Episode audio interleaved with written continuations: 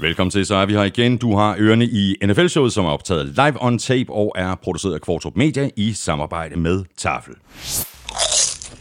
I dag der går vi øh, i flæsket på den øh, forestående NFL-draft, der jo kommer til at foregå noget anderledes i år end ellers på grund af coronakrisen. Der vil ikke blive buet så meget af Roger Goodell, som der plejer at blive, men draften bliver afviklet, og den begynder natten til fredag dansk tid. I år der har vi besluttet at ryste posen lidt. Vi splitter øh, draftoptakten op i to udsendelser. I dag der tager vi kig på nogle af de største profiler, som meget vel kunne blive taget i første runde. Og i morgen, der laver vi så vores mock draft, hvor vi leger GM's for de 32 hold og skiftes til at vælge spillere. I denne udsendelse, der får du selvfølgelig også en omgang ugen spiller fra Tafel og den sædvanlige dækquiz fra Søren Armstrong. Du finder os alle de sædvanlige steder. iTunes, Google Podcast, SoundCloud, Spotify, Stitcher osv. Og så kan du også lytte på nflshowet.dk og på Danmarks øh, største og bedste fodboldsite, gulklud.dk, som du skulle tage og hoppe ind på, hvis du godt kunne tænke dig at blive øh, klogere på de forskellige college-spillere. Der ligger et øh, hav af historier, hvor spillerne de bliver ranket på de forskellige positioner. Der er med andre ord rigeligt at gå i kød på. Hvis du øh, synes om det, vi laver, så skulle du tage og støtte os med et valgfrit beløb på tier.dk eller via det link, der ligger på nflsød.dk. Sidste år på det her tidspunkt, der var der 222, der havde valgt at trykke på knappen. Det tal er nu mere end fordoblet. Lige nu der er der nemlig 496 gode mennesker, hey. der bakker op om os. Vi kan ikke øh, gøre det uden jeres hjælp, så tusind tak for støtten, og tak fordi du downloader og lytter og bruger lidt af din tid sammen med os. Jeg hedder Thomas Kvartrup, og her kommer min medvært, som jo er mit første pick.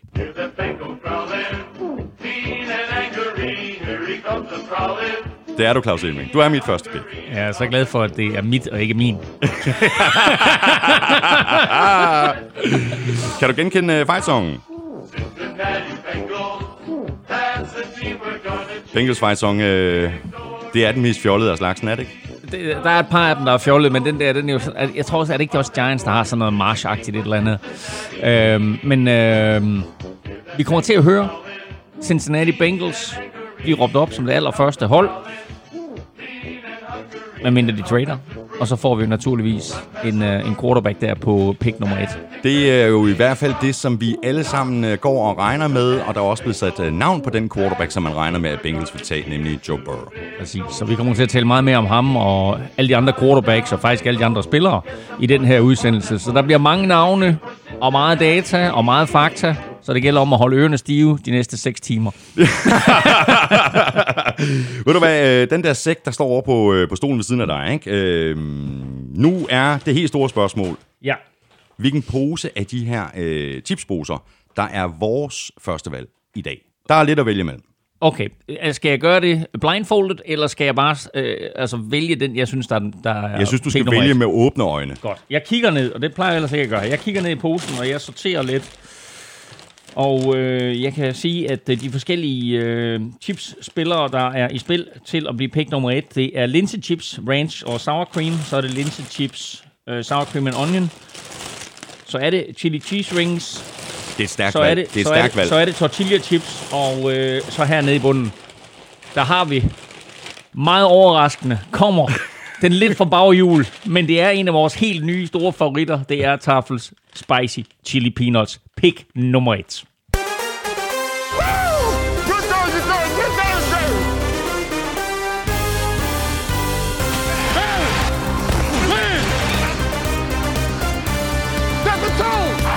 Draften er lige rundt om hjørnet, og det er nu, det bliver alvor for de 32 hold, deres head coaches og ikke mindst for deres general managers.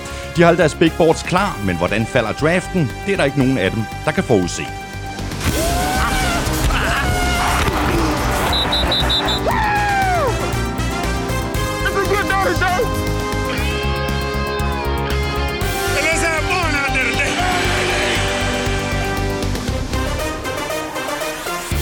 Hvilke spillere bliver valgt i første runde? Vi kommer med nogle bud, når vi ser nærmere på en række af de allerstørste profiler i årets draft. Der kommer run på quarterbacks, offensive tackles og wide receivers. Det tror vi i hvert fald. Jeg hedder Thomas Kvartrup, og med mig har jeg Claus Elming.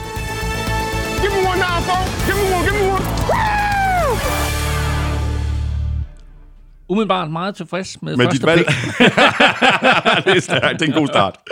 Elmin, jeg har allerede øh, gjort lidt øh, reklame for jeres øh, meget omfattende optag til draften på gulklud.dk, men jeg gør det gerne igen. Det er virkelig et imponerende stykke arbejde. Jeg er så stolt over drengene. som har leveret den ene øh, superartikel efter den anden, har leveret mock drafts, har leveret big boards, har leveret spilleranalyser, og i det hele taget bare har proppet gult klud til med draftartikler. Vi har selvfølgelig selve gulklud.dk, men går du ind på gulklud.dk og så lige vælger draft-sektionen, så er der simpelthen alt, hvad du overhovedet skal bruge af information der. Tider, spillere, hold, rækkefølge, alt. Øh, sågar øh, har Thijs Joranger lige nu her lagt en øh, liste op, eller to vil jeg sige, for han har lagt sin syv runders mock draft op. Hvilket er fuldstændig vanvittigt med trades og, og, og, og trader videre, og altså, det glade vanvittigt. Jeg har også skrevet til Thijs og sagt, det er imponerende arbejde. I morgen, der laver vi vores mock draft, og det bliver med første runde, og det bliver uden trades. Præcis. Og det var hårdt nok. Thijs, han har lavet syv runder med trades. Imponerende stykke arbejde, så gå ja, ind og se den.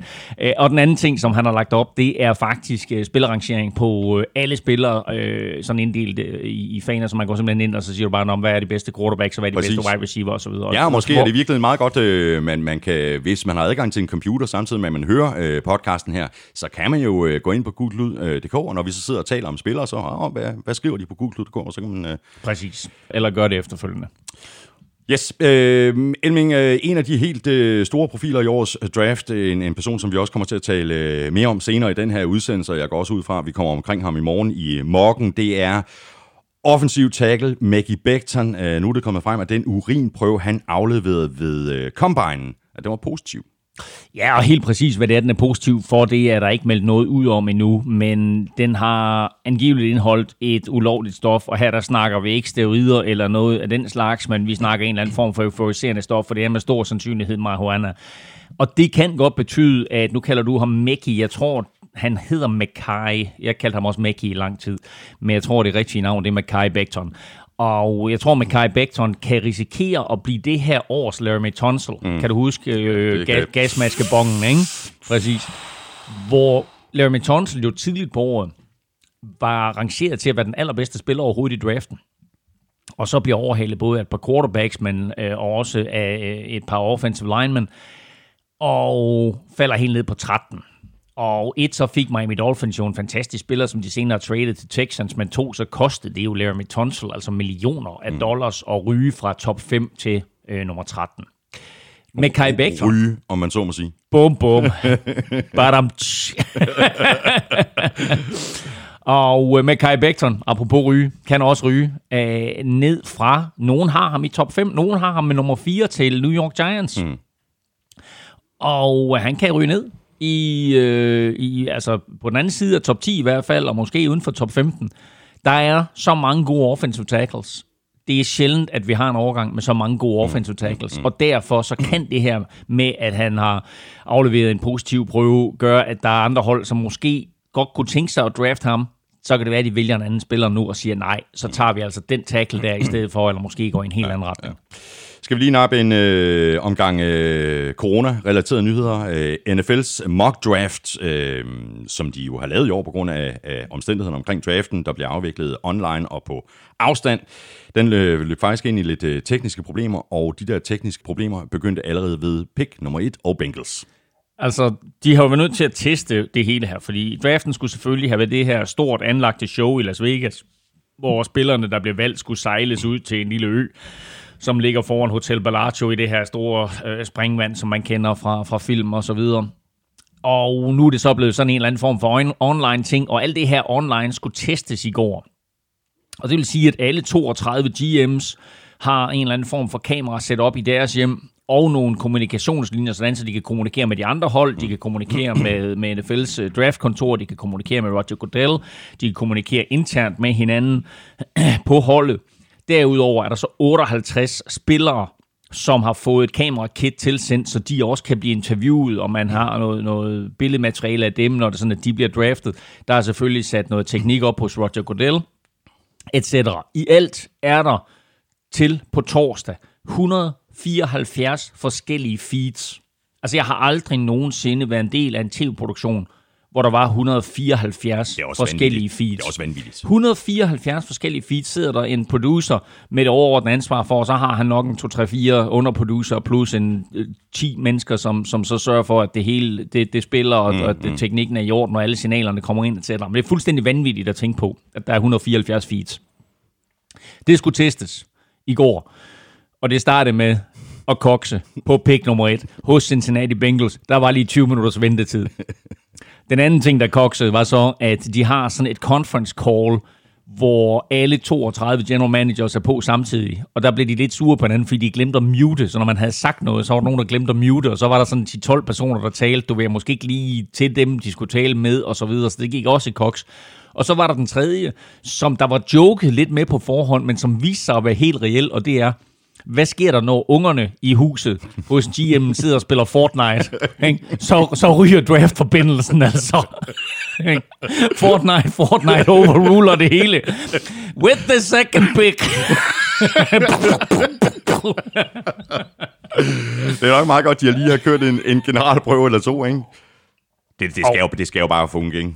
Altså, og der var de mere diplomatiske GM, som John Elway med flere, de sagde, det gik helt super fint, der var lige noget, der var lige en glitch, tror jeg, han kaldte det i starten, og så var der andre, der sagde, at det var en katastrofe. Ja. Så øh, vi glæder os til på torsdag at se, hvordan det hele det kommer til at spille. Det kan blive øh, både en, en dreng og en pige. Nå, øh, apropos øh, corona, Elming, øh, så er der jo øh, et par spillere, øh, som det er kommet frem, at der har fået corona. Øh, det er Von Miller, og så Rams center Brian Allen. Og det er de to, der er offentliggjort. Men det er klart, at Von Miller er kæmpestor, at han har fået corona. Han har det efter omstændighederne godt. Der burde ikke være noget. Vi har ikke hørt noget siden, at det blev meldt ud, at han har corona. Den første, der blev meldt ud, var Brian Allen, centeren for, øh, for øh, Los Angeles Rams. Det var en stor nyhed, men det er klart, at da det kommer frem, at Von Miller, Super Bowl MVP, Super Bowl 50, øh, har corona, så er det noget, som, som NFL-fans over hele verden, de lægger mærke til. Der er ikke kommet yderligere nyheder, så jeg, jeg forestiller mig, at alt er i orden, mm. men det er de to, der er officielle. Ja. Jeg garanterer dig for, at der er flere. Mm. Vi har jo tidligere talt om, at øh, NFL kan være den uh, sport, der går fri af corona, fordi sæsonen jo først begynder til september. Men du sendte mig en, en mail her, jeg kan ikke huske, om det var i går eller foregårs, om at de i LA, altså mm. USA's mm. næst største by, der går de faktisk og frygter, at al sport kan blive aflyst i hele 2020, altså også NFL. Og det er Los Angeles' borgmester og Kaliforniens guvernør, der var ude og melde det her ud. Guvernøren har selvfølgelig øh, ansvaret for hele staten, og det vil sige, hvis han siger, at vi lukker ned, så lukker hele Kalifornien ned. Mm. Så det drejer sig altså også både om Los Angeles Rams og San Diego Chargers. Mm. Æh, som nu spiller i LA. Men det drejer sig også om San Francisco 49ers, og det drejer sig om al baseball og almindelig fodbold og ishockey og hvad der ellers er af sport. Los Angeles' borgmester har sådan et conference call med alle de højtstående embedsmænd i byen hver mandag. Hvad han sagde på det, det kommer jeg til lige om lidt.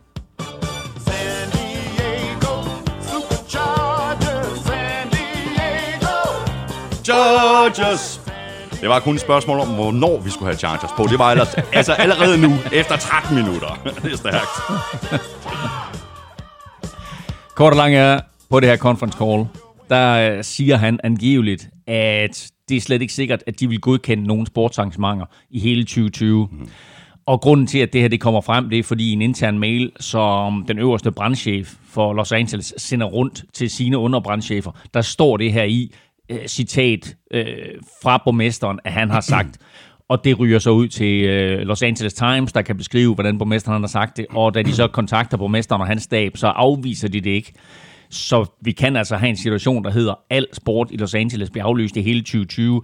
Hvad vil det betyde for Rams og Chargers i forhold til, hvor de skal træne henne? Og det er klart, at i forhold til, hvor de skal spille hen, så bliver det i hvert fald ikke i Kalifornien. Hvor skal de så spille henne?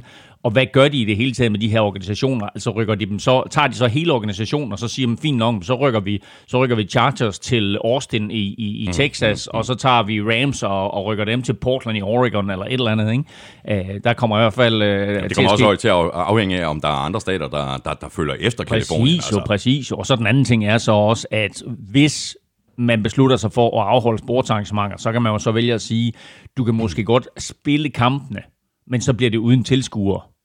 Og det er jo en mulighed, der foreligger. Mm, mm. Så øh, nu, øh, nu må vi se, hvad, hvad enden bliver på det her, men altså øh, USA i hvert fald, jeg, jeg tror ikke, at de har set toppen af isbjerget Nej, det tror jeg ikke, de har.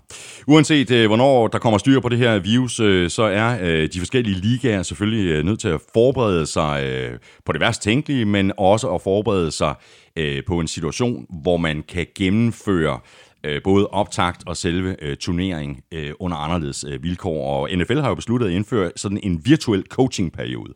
Ja, det er en meget sjov og interessant ting, de har gjort her, men det er så for ligesom at sige, det kan ikke nytte noget, at vi ligger fuldstændig stille.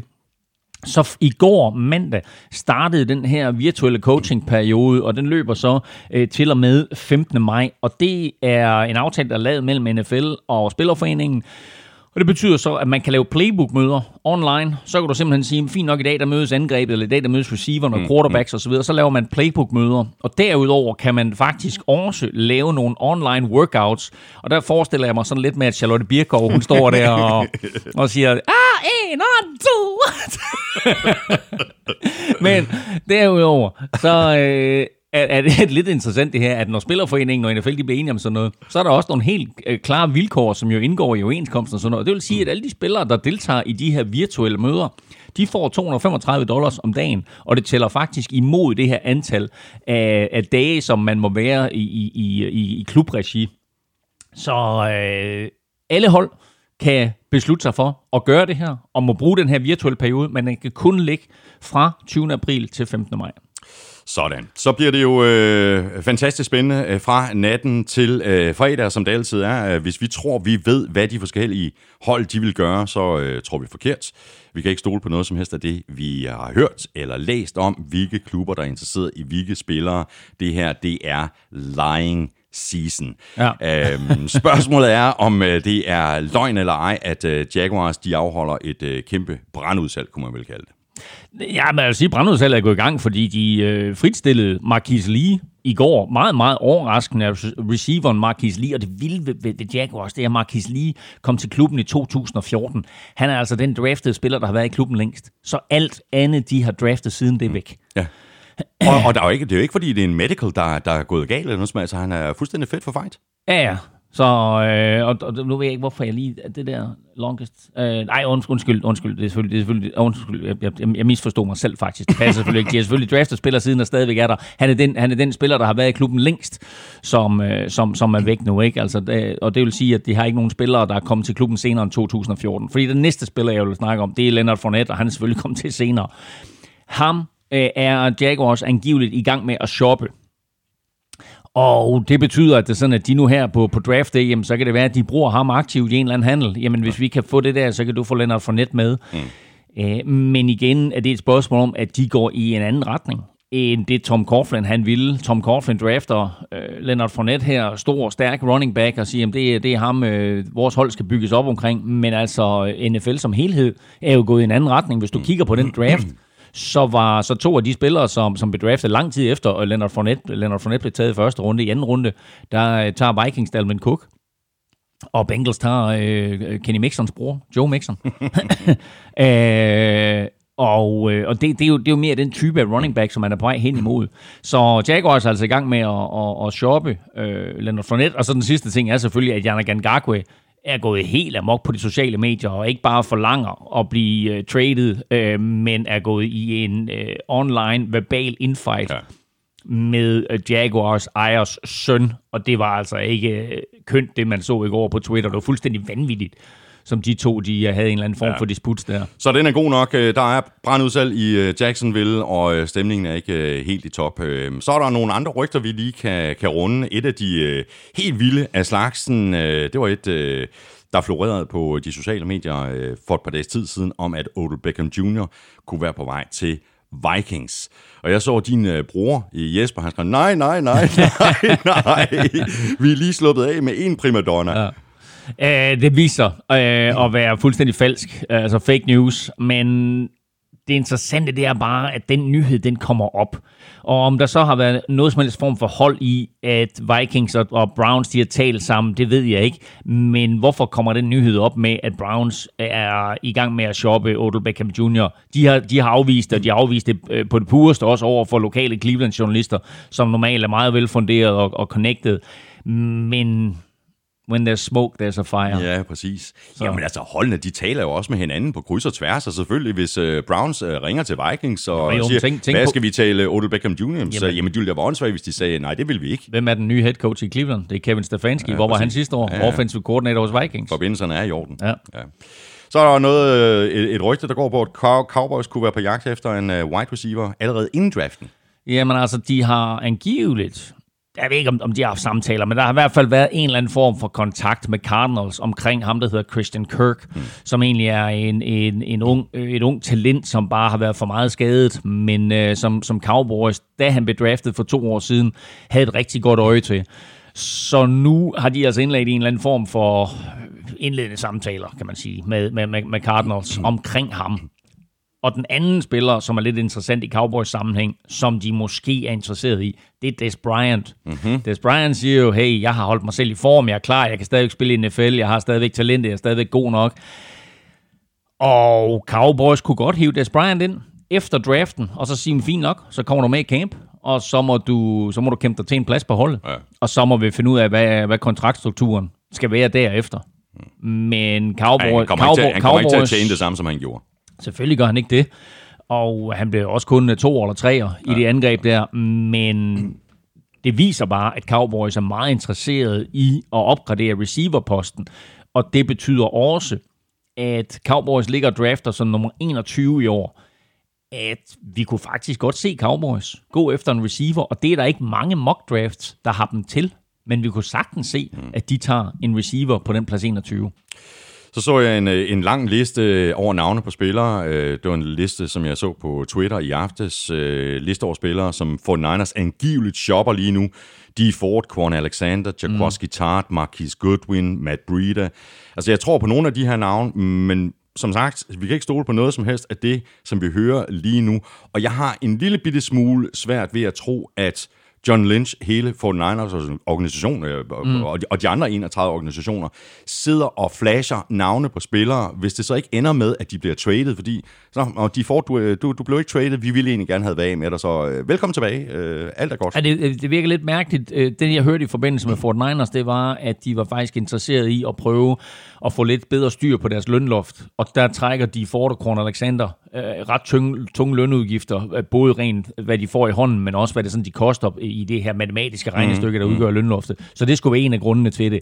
Andre spillere, som jeg har altså, hørt... Quan har jo lige rekonstrueret sin øh, kontrakt for en måned siden, så han Jamen, hvad, hvad, altså, hvad vil jeg? Ja, ja. Øh, altså, men øh, NFL er jo en, en sjov business, ikke? Fordi et har du alt det spil, der foregår på banen, og så har du alt det matematiske og talmæssige knuseri, der foregår uden for banen, hvor man jo skal kunne stille en trup på 53 mand, øh, plus det løs, øh, inden for lønloftet og så videre. Og der drejer det sig om at, at, at være så dygtig til at konstruere det lønloft som overhovedet muligt. Og det er også derfor, vi faktisk har talt om mange gange, at nogle af de hold, som har en fordel, det er de hold, som drafter en ung quarterback, der får en rookie-kontrakt, hvor han ikke får de der 20-30 millioner dollars om året, og dermed ikke trækker så stort et læs ud af, af, af lønloftet, som mange af de her dyre quarterbacks.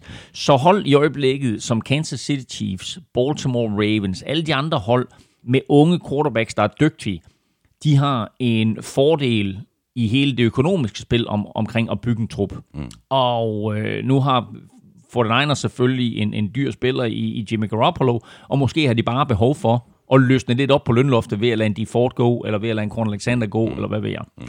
Andre spillere, som man har hørt rundt omkring i ligaen, som hold angiveligt er villige til at trade, det er guard Joe Tooney oppe i New England Patriots. Han har underskrevet sin, fan, sit franchise tag, så han skal altså have en 14-15 millioner dollars uanset hvor han ryger hen. Mm-hmm. Men de øh, har fået, altså nu har de ham på kontrakt, men det betyder så også, at de har en god brik at handle med, hvis der er en klub, som, øh, som vil overtage ham. Og det samme gælder for Anthony Harris, safetyen op i Minnesota, som jeg jo vil have, hvis øh, Vikings de øh, sendt videre. Men det er altså angiveligt en spiller, som de shopper lidt. Mm. Så talte vi jo øh, om øh, danske Steven Nielsen i sidste uge. Øh, det bliver spændende at se, om øh, han bliver draftet, eller hvem der eventuelt måtte samle ham op, øh, lige når draften den er overstået. Præcis, og jeg havde en øh, dejlig lang øh, samtale med ham over i Messenger i, i den forgangne uge, og det jeg godt kan lide ved ham, det er, altså, han er jo vanvittigt underspillet, men samtidig så siger han, hey, jeg kommer til at være på det NFL-hold, og det kan godt være, at jeg ikke bliver draftet, men han har haft kontakt med cirka en tredjedel af klubberne. Og det betyder, at han kommer til at være i samme situation, som Andreas Knappe var der for et par år siden, at han kan sidde og holde øje i måske fra midten af 6. runde og frem til og med afslutningen på 7. og håbe på at få sit navn råbt op. Og sker det ikke, så ringer hans telefon enten lige i slutningen af 7. hvor der er nogen, der ringer til ham og så siger, prøv at høre, så snart det her det er overstået, så vil vi gerne have dig på kontrakt. Ja, og så er det jo fantastisk fedt, hvis, der, hvis han har flere at vælge mellem, fordi så er det jo ham, der beslutter sig. Præcis. Og det, og det er så I modsætning til at blive draftet. Ja, lige nøjagtigt. Altså, jeg tror, at alle dem der, der bliver draftet i syvende runde, de har på deres CV, at de er blevet draftet. Og det er altid fedt at kunne, at kunne vise, hey, jeg blev draftet i en NFL-klub. Men det betyder så også, at du ryger på den, den billigste kontrakt overhovedet, ja, ja. og du ryger hen til den klub, der vælger dig osv. Hvis du ikke bliver draftet der i syvende runde, så sidder du netop måske med, med tre eller fire klubber, der siger, hey, jamen Steven, vil sgu godt have dig, og vil faktisk give dig det her. Og så kan Steven hans agent sige, jamen prøv at høre, den her klub har faktisk sagt til Steven, de vil have ham, de vil give ham det her, vil I give mere og sådan noget. Ikke? Så, så pludselig er det ham, der kan sidde og forhandle. øh, og jeg håber, vi håber alle sammen selvfølgelig på, at Steven han finder en, en NFL-klub. Gå ind og læs øh, det interview, jeg lavede med ham på gul klud, det ligger derinde. Mm. Øh, der kommer et par ret fede ting frem. Øh, selvfølgelig også, at hans familie skulle have været over mm. øh, og være der sammen med ham nu her. Men øh, på grund af coronakrisen selvfølgelig er nødt til at blive hjemme. Spørgsmål her fra Jesper Højser. Øh, han skriver sådan her. I har sagt flere gange, at der er en regel om, at man skal spille tre år i college for at blive draftet. Så vidt jeg har forstået, så kan man også blive undrafted free agent, eksempelvis øh, en europæisk kicker. Da I talte om Kobe Bryant, sagde Elming, at han gik direkte fra high school til NBA, og det kan man ikke i NFL. Øh, men kan man ikke hente en ung spiller ind som undrafted free agent, inden han går på college? Nej, det kan man ikke i NFL. Der er simpelthen lavet en aftale med, øh, med, med, med college-organisationen, og, øh, og den, jeg er ikke sikker på, at den er på papir, men det er i hvert fald en form for stiltigende aftale, og den har faktisk været op og vinde i retssystemet også. Øh, fordi der er unge spillere, som prøvede på, øh, der var en spiller, der hed Maurice Claret, øh, kan jeg huske, som øh, forsøgte at komme ind i NFL efter to år. Og det kunne han ikke, øh, og det var, han prøvede på at få det op og vinde i retssystemet, men han skulle altså vente til tredje år. Og det interessante det er, at den aller, aller første spiller, som kun spillede i tre år i college, og hvor systemet blev lavet om til, at du skulle ikke færdiggøre din collegeuddannelse, men man kunne nøjes med at spille tre år. Det var faktisk eh, legendariske Barry Sanders jo. Fordi hans college, øh, Oklahoma mener det var, stod til at få karantæne. Og det vil sige, at han kunne ikke spille et helt år. Og så var en NFL faktisk lidt interesseret i, om ham der Barry Sanders, han skal sgu ikke sidde ud et helt år. Ham skal vi lige have ind. Og så lavede man faktisk reglerne om. Sådan så når du havde været tre år i college, så kunne du så få lov til at, at komme ind i NFL. Så Barry Sanders havde en stor impact på NFL i mange henseender. Tobias Larsen skriver til os, øh, hvordan fungerer compensatory picks? Har holdene selv en indflydelse på, hvor mange de får? Og er der nogen hold, der er bedre end andre til at udnytte systemet? Først og fremmest vil jeg sige, at der er jo syv runder i, i NFL-draften. Og det betyder, at alle, spil, alle hold de vælger syv spillere. Så er der så selvfølgelig nogle trades og så videre, som gør, at øh, der er hold, som har flere picks end andre. Men ud over de her øh, 224 picks, så er der 32 picks yderligere. Så det vil sige, at der bliver valgt 256 spillere, eller øh, det, der svarer til 8 runder. I år er der så kun 255, fordi Cardinals har brugt deres femte runde pick. Det er en anden, det er en anden historie. Øhm, men de her compensatory picks uddeles efter en formel, som faktisk stadigvæk er hemmelig. Så det er kun NFL's øverste ledelse på et eller andet niveau, som ved helt præcis, hvordan bliver de her compensatory picks uddelt. Men det er ud fra øh, filosofien omkring, du mister nogle free agents, og du får nogle free agents. Forskellen på de free agents, du har mistet, og de free agents, du har fået ind, hvor stor er den? Hvor mange kampe har de spillet? Hvor mange penge har de tjent? Har de nået slutspillet? Hvor stor en impact har de haft? Hvor mange plays? Et cetera, et cetera. Der indgår så nogle forskellige variabler i den her ligning. Og så finder man ud af, jamen der er de og de hold, de skal have så og så mange compensatory picks, og det betyder faktisk, at selvom der er 32 spillere, så er det jo langt fra alle klubber, der har fået compensatory picks. Og for eksempel har Patriots jo fået fire i år, hvor de to af dem er i tredje runde. Så det er altså ret høje picks. Mm. Compensatory picks kan kun ligge fra tredje til syvende runde. Der er andre klubber, som også har fået fire compensatory picks, for eksempel Vikings. Men der tror jeg, at de to af, jeg tror, de har et i fjerde runde, og så et i sjette, og så to i syvende. Så det er jo ikke nær så meget værd, som de to uh, Patriots får i tredje. Og det er, hvis man kigger tilbage på, man skal så et år tilbage, for at, og sådan, mm. for, så man kan se, hvordan har de så klaret sig i den forgangne sæson. Og der kan man se, at der mistede Patriots jo, jo spillere som uh, Trey Flowers og var det Logan Ryan, eller var det året før. Men, men hele tiden har Patriots været dygtige til at, at spille det spil med at skibe nogle spillere afsted, som har større værdi end de spillere, de får ind. Mm. Uh, så, så også der har, har de sådan rigtig godt styr på systemet. Der ligger jo også en artikel inde på Google Klub omkring årets compensatory picks, både med hvem der har fået dem, og hvor mange de har fået, og hvor høje draft picks de har. Men igen kan vi jo så ikke fortælle helt præcis, hvordan udregningen foregår. Jo, jo, øh, det kan godt være, der ligger sådan en historie på Google.dk, men jeg har kun et spørgsmål i forhold til Google. Hvad, hvad ligger der egentlig ikke en historie øh, om? Det kan jeg ikke svare på. Det har alt jo. ja, præcis.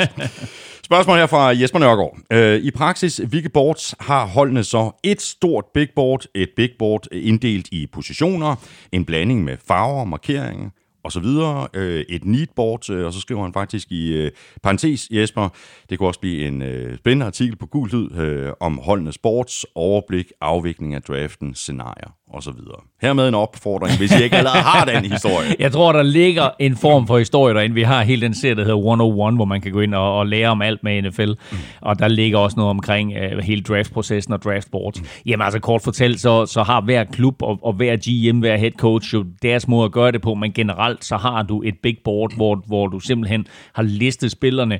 Det her, det er den rækkefølge, vi ser spillerne i. Vi ser det her som den bedste spiller, vi ser det her som den bedste quarterback, etc. Og derudover har du selvfølgelig dit needboard. Og så har man jo de her to forskellige draft-filosofier.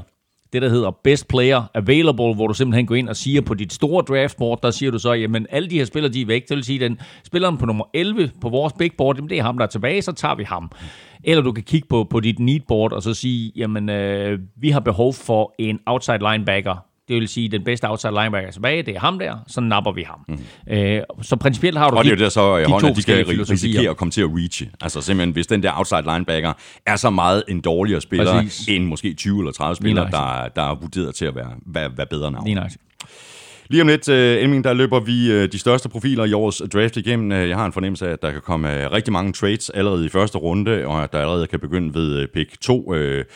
Joe Burrow, Burrow øh, er vi overbevist om, øh, ryger første Bengals. Øh, hvem skal så have Tua? Redskins selv? Øh, hvad med Chargers? Hvad med Dolphins?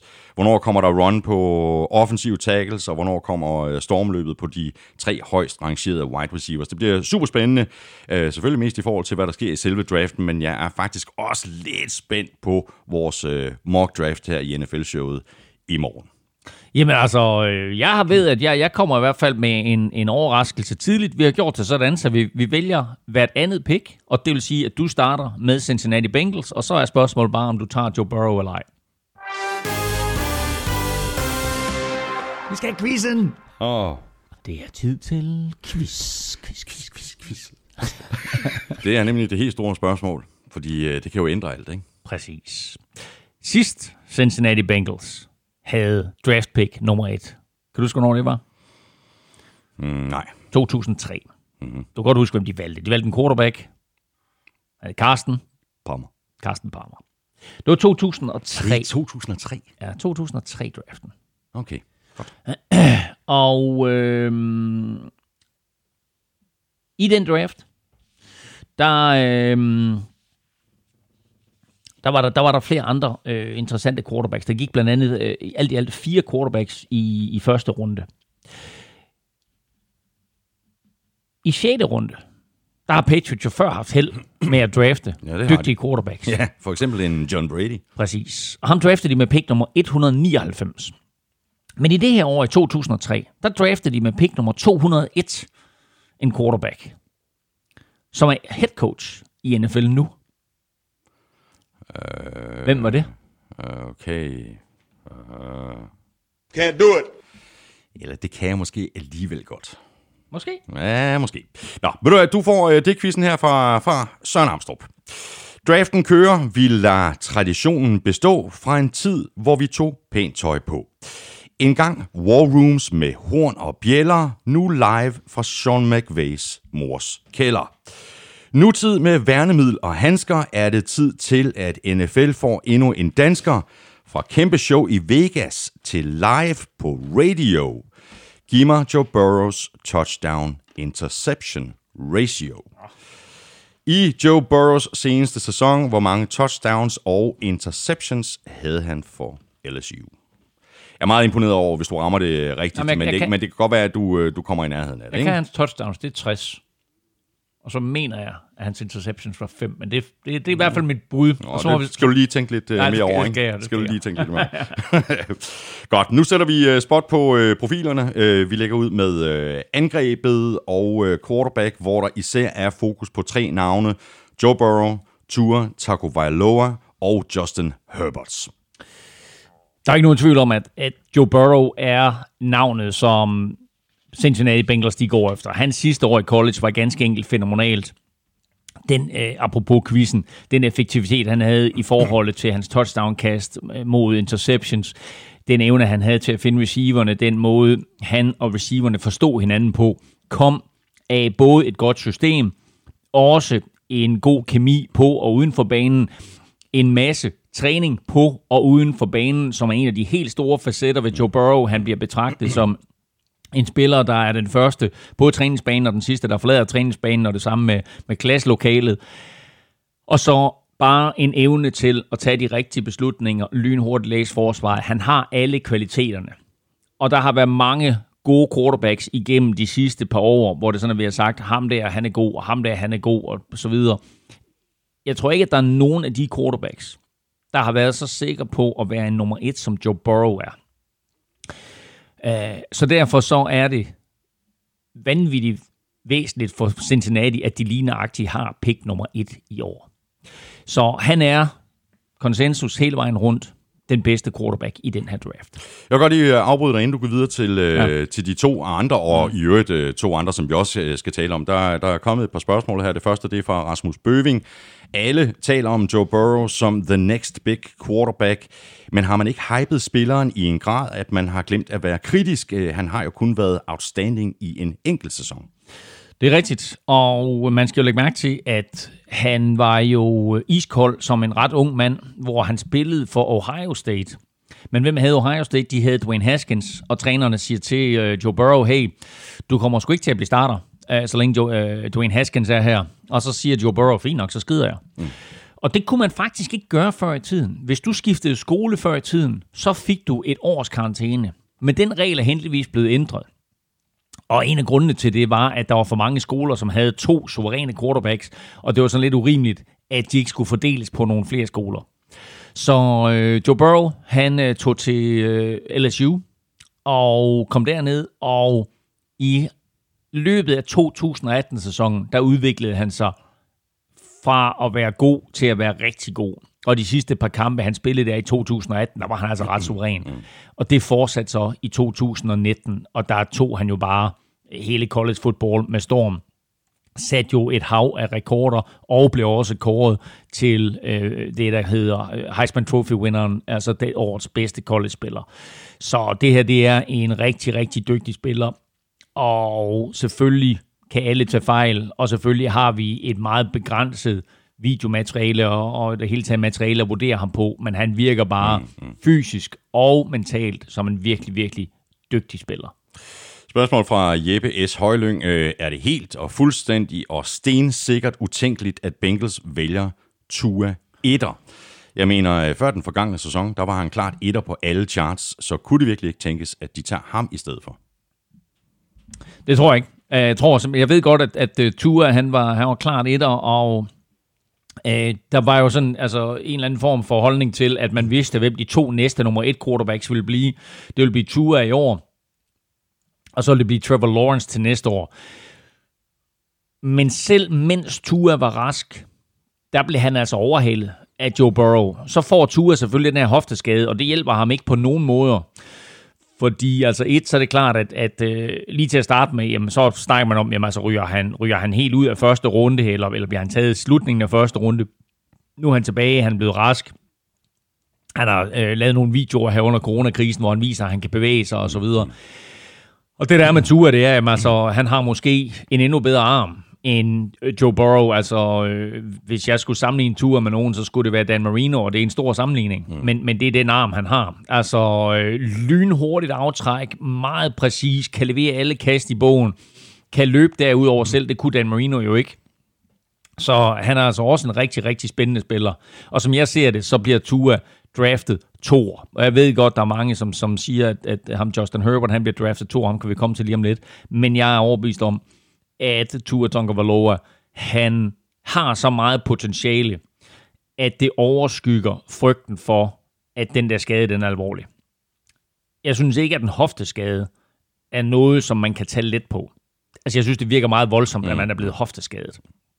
Men altså, der er så meget potentiale i den her knægt, at er han fuldstændig over den, jamen så er det jo klart, at så kommer han ind, og så kommer han til at revolutionere det hold, han kommer ind på. Altså, han er så vild en spiller. Han var helt klart nummer et, da, da vi gik ud af, af 2018. Men her efter 2019, så er han altså kun nummer to, eller måske endda nummer tre. Så lad os øh, runde øh, Justin Herbert, øh, som du også øh, nævnte, fra, fra Oregon. Han er den største af de her øh, tre drenge. Øh, overlegen fysik, øh, vanvittig arm, og kan også løbe bolden selv. Øh, han er hun næsten 2 meter høj, 198 cm, og vejer 107 kilo. Og det er den første anke, jeg har imod ham. Tænk på alle de her høje quarterbacks, vi har set komme ind. Paxton Lynch, øh, hvad hed han? Øh, hvad hed han? Ham der, der blev traded rundt frem og tilbage. Hed han? Oh, oh, ja, ja. Øh, kommer nemlig lidt. Øh, han var på den helt store rundtur. Ja, ja, præcis. De er alle sammen i nærheden af de der to meter der.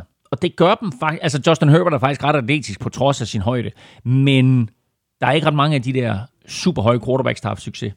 Jeg har også set øh, Justin Herbert ved selvsyn. Jeg tror, jeg har nævnt det før. Jeg så ham øh, Øh, i Arizona spille for Oregon imod Arizona State. Oregon var, var sekser i nationen og havde en chance for at komme i slutspillet. De skulle bare vinde den kamp.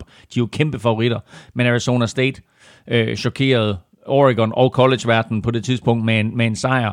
Og der spillede Justin Herbert altså ikke særlig godt i to og en halv quarters, og så kom han tilbage og leverede faktisk et ret vildt comeback, men øh, løb tør for både tid og kræfter til sidst i fjerde quarter men jeg var bare ikke imponeret over ham. Og jeg var ikke imponeret over ham, før han ligesom begyndte det der. Jeg, jeg sad og kiggede på ham og tænkte, hvad, hvad, altså, der er der ikke noget der i ham. Mm. Øh, han havde ikke kastet ret mange interceptions på det tidspunkt i sæsonen, og kaster to i den her kamp og sådan noget. Øh, og det, den, den ene kamp, og jeg ved godt, det er meget lidt at bedømme quarterback på, men den ene kamp gør bare, at jeg ikke har lige så høje tanker om ham, som jeg har om Joe Burrow og Tua Tagovailoa. Og så har vi to øh, andre navne, som vi øh, lige øh, skal nævne. Øh, Jordan Love fra Utah og Jake Fromm fra, øh, fra øh, Georgia. Ja, ja, ja, og det er mig, der har skrevet Jake Fromm til dig, fordi jeg er sådan lidt høj på Jake Fromm. Øh, jeg, jeg tror, han er sådan lidt en sleeper, Jake Fromm, fordi øh, øh, han er en spiller, som er undervurderet. Og jeg tror, der er en klub, som kommer til at tage en chance på ham i anden runde, øh, og godt kan få bonus ud af det. Jordan Love er den fjerde quarterback, som... Øh, altså, vi har de tre store, som vi nævnte. Joe Burrow, Tua Tagovailoa, Justin Herbert, så kommer Jordan Love. Og Jordan Love kunne godt gå i første runde også. Mm. Øh, og der er sagtens et hold, der kan trade sig ind i slutningen af første runde. For eksempel Indianapolis Colts kunne godt tænkes at trade sig ind i slutningen af første runde at tage en uh, Jordan Love. Der er også en fyr, der hedder Jacob Eason, og så er der en fyr, der hedder Jalen Hurts, og det er sådan lige for at runde de største quarterback-profiler af. Spørgsmålet er fra Nikolaj Vangsgaard. Øh, burde Redskins og Lions ikke drafte Tua og Herbert og få andre hold til at betale dyrt for dem? Jo, det er en skide god idé. Det er, jamen prøv at høre, det er jo ikke en dum idé. Altså, nu har vi spillet San Diego Chargers sang, men det var jo præcis det San Diego Chargers, de gjorde med Eli Manning. Ja. Eli havde sagt, jeg kommer ikke til at spille for Chargers. Og, Eli, og øh, Giants havde sagt, vi vil gerne have Eli, og så sagde Chargers, prøv at høre, vi er glade, vi tager den bedste spiller. Og så valgte de Eli, og så kom der jo så en trade ind, hvor, hvor Giants sendte, så valgte Giants jo så øh, Philip Rivers, og så byttede de to jo så øh, quarterbacks, men Chargers fik jo en masse picks oveni, og også et par spillere faktisk.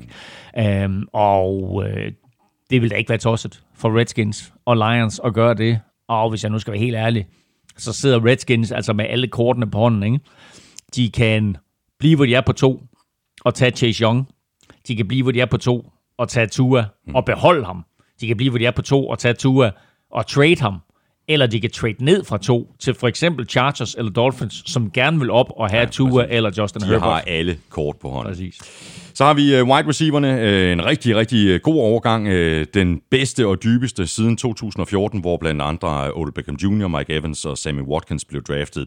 I år er der tre navne, som de fleste er enige om, er i en klasse for sig. Det er Jerry Judy, C.D. Lamb og Henry Rocks i tilfældig rækkefølge. Øh, men der er masser af andre spændende navne, som for eksempel øh, Justin Jefferson og Brandon Ayuk lidt længere nede i draften. Og de tre der, det er godt, du siger tilfældig rækkefølge, fordi jeg tror, at de 32 NFL-klubber, de har den ene først, og den anden først, og den tredje først. Øh, der er nogen, der gerne vil have C.D. Lamb, og grunden til, at de gerne vil have C.D. Lamb, det er, fordi han er meget, meget effektiv, når først han har bolden i hænderne, og han er ikke svær at få bolden i hænderne på som sådan, men han er måske ikke lige så poleret som en Jerry Judy. Så CD Lamb har alle de her kvaliteter med, jamen altså, når først han har bolden i hænderne, så der skal du tænke, øh, der skal du tænke Anquan, the Iron Man Bolden, som i øvrigt også er fra 2003-draften. Øhm, men øh, men det, han, han er den type. Så har du Jerry Judy, den polerede receiver, god til at løbe sine ruter. Fantastisk ruteløber. Super, ikke? Altså kan, kan alt, hvad der er i bogen øh, for en receiver, øh, og øh, bliver en top receiver for, for, for hvor han øh, nu end øh, kommer hen. Har en god, god topfart, øh, og, øh, og griber også svære bolde, og så har han jo de sygeste moves, øh, når først han har bolden i hænderne. Han er ikke så brutal som City Lamb, men bare god til at juke folk. Og så har du Henry Ruggs. Og Henry Ruggs, blot kaldet Rockstar, han er hurtig. Altså, vi snakker ikke bare hurtigt, vi snakker verdensklasse fart. Og han løb til kombinen en 40 yard på 4.27. Det er fuldstændig vanvittig fart. Det er ikke den hurtigste, der nogensinde har løbet. Den er på 4.22, men altså om du løber 4.22, du løber 4.27, det er sådan lidt, ja, who cares. Ja. Um, det er meget, meget hurtigt. Og det er samtidig min kval med Henry Ruggs. Fordi jeg har set de her hurtige receiver komme ind i NFL. Jeg har set Vikings draft en fyr, der Troy Williamson. Og jeg har set for nylig uh, Bengals draft uh, John Ross. Uh, og der er ikke nogen af dem, der har eller havde succes. Så det der med fart er ikke altafgørende, men NFL elsker fart. Hvis du har fart, fint nok, men dit job er stadigvæk at gribe bolde. Mm. Og, øh, men det kan han jo. Ja, på college-niveau. Lad os nu se ham på mm. NFL-niveau, fordi de kan alle sammen gribe bolde i college. Når du så pludselig er op imod en NFL-kaliber cornerback og en NFL-kaliber safety og så videre, hvad gør du så? Der er så det, også hold, der har haft sagtens... succes med hurtige øh, wide receiver. Tyreek Hill for eksempel. Ja, ja, og, og, og, og præcis. Og, og jeg har også skrevet i mine noter her, er Ruggs øh, lige Tyreek Hill spørgsmålstegn, eller Troy Williamson spørgsmålstegn? Mm, mm, mm. Og det er det helt afgørende spørgsmål. Mm. Fordi den klub, der får ham, får de en spiller, som bare er øh, fuldstændig unikum og vanvittigt hurtig og skaber problemer for alle forsvar, og er den her Tyreek Hill-type, eller er han sådan en, du ved, når jamen, altså, han griber en eller to bolde per kamp, og, og han er faktisk forholdsvis nem at lukke ned. Det kunne sagtens blive ham, der bliver valgt etter af de her tre receiver, fordi han er så hurtig. Det kan også blive C.D. Lamb, og det kan også blive Jerry Judy. Mm. Og så nævnte jeg to andre navne, Justin Jefferson fra LSU og Brandon Ayuk fra øh, Arizona State. Og det interessante ved Justin Jefferson, det er, at øh, han var jo Joe Burrows yndlingsreceiver i college. Mm. Så øh, han har jo øh, masser af store kampe bag sig, og øh, har spillet med en, en, en super quarterback og så videre. Øh, og er det hele taget en, en spiller, som er NFL-klar. Så jeg, for, jeg forestiller mig, at Justin Jefferson, han bliver valgt i første runde også. Og jeg kunne sagtens se øh, klubber som, nu taler vi Cowboys, jeg kunne sagtens se en klub som Cowboys mm. sige, fint nok, øh, i stedet for at vi skal til at hive fat i Christian Kirk eller have Des Bryant ind, så tager vi Justin Jefferson. Eller måske, at han falder ned til Green Bay Packers, eller Packers måske endda trader op for at få ham, og så endelig give Aaron Rodgers det våben, han leder efter. Brandon Ayuk, super spændende spiller. Ham så jeg faktisk overse den kamp med Arizona State og Oregon, og der var han måske banens bedste spiller lynhurtig, øh, greb to touchdowns i den kamp der, og snød gang på gang sin cornerback, så han er altså også en, en rigtig spændende spiller. Og så vil jeg lige nævne, øh, at der, der er faktisk, altså vi er nødt til at nævne nogle spillere, der er en Denzel Mims, som ja. kunne gå i første runde. Der er en Jalen Rager, som ja. faktisk godt godt kunne snige sig ind i første runde. Og så har vi en spiller... T. Higgins. Ja, T. Higgins. Altså, kunne, ja, altså jamen, der er så mange receiver i den her draft her. Og de, nu, nu de tre store, vi nævnte til at starte med, de går 100% sikkert i første runde. Det vil jeg også tro, Justin Jefferson gør. Tror jeg også. Resten er sådan lidt, ja, nu må vi se. Øh, men alle dem, du nævner, alle dem, vi har nævnt her, de kommer til at gå i anden runde. Og en spiller, som jeg synes er rigtig, rigtig sjov at se på, det er ham, der hedder LaVisca Chanot fra Colorado. Han er receiver, af navn, men han er altså en alt mulig mand af gavn. Han kan stille op som receiver, han kan stille op som øh, H-back, han kan stille op som running back, og han er endda som øh, wildcat quarterback. Så det er jo sådan en spiller, hvor jeg vil ikke sige, at man kan sammenligne ham med Debo Samuel, men, fordi Debo har nogle andre kvaliteter, mm. men det er bare det der OW, som du plejer at kalde ja, det, ja, ja. offensive weapon, Præcis. hvor man siger, jamen fint nok, kan vi designe et angreb omkring ham her, og alle de kvaliteter, han har. Der er sådan en, en klub, der får en rigtig god spiller i Chenot i start midten af anden runde. Mm. Der er faktisk også en, øh, et andet navn, som jeg bliver gladere og gladere for, det er Michael Pittman fra USC, øh, og jeg har, jeg, har det, jeg har det sådan lidt, at hvis 49ers, nu tænker jeg, nu sidder ja, jeg og kigger ja, på ham ja. med 49ers briller, at hvis 49ers ikke napper en wide receiver med pick nummer 13, hvis de vælger at trade ned, for ja, eksempel, øh, ja. jamen så kunne det måske godt være target i, i anden runde. Og det er sjovt, at du siger Michael Pittman, fordi uh, Joranger øh, jo også er super høj på, ja. på Michael Pittman, og har mm. ham øh, højere måske end nogle af dem, vi har siddet og nævnt her. Mm. Øhm, så har vi running backs. Øh, jeg er jo som udgangspunkt ikke specielt tosset med at tage en running back i første runde, men øh, det er jo sådan set fuldstændig ligegyldigt, øh, hvordan jeg har det med det. Jeg synes bare ikke, det er den øh, position, der giver mest øh, værdi. Christian Norbæk øh, skriver sådan her. Hvis jeg siger, at jeg aldrig vil tage følgende positioner i første runde, hvad siger I så? Receiver, running back og tight ends. Mm. Giv mig O-line, D-line og quarterbacks i top 10 til 12 og supplér med defensive backs og linebackers. Som svar på det vil jeg bare lige sige, uh, Julio Jones, Barry Sanders og Gronk.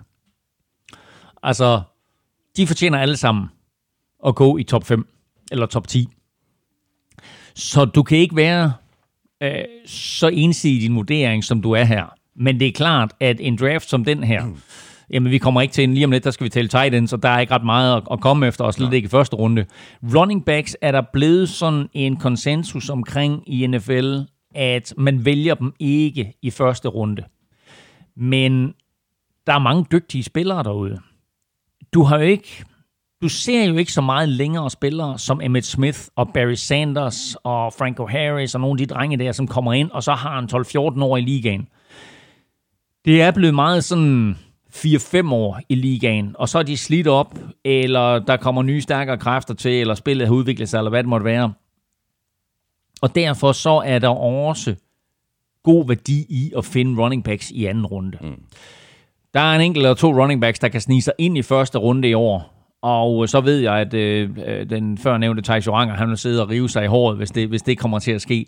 Men ellers det er så, det samme her. Jeg tror ikke, der bliver draftet ellers, running backs i første runde. Jeg, jeg, har, jeg er i gang med at lave en, uh, min egen mock draft også, som kommer ud på Gul Klud, enten uh, sent onsdag eller torsdag.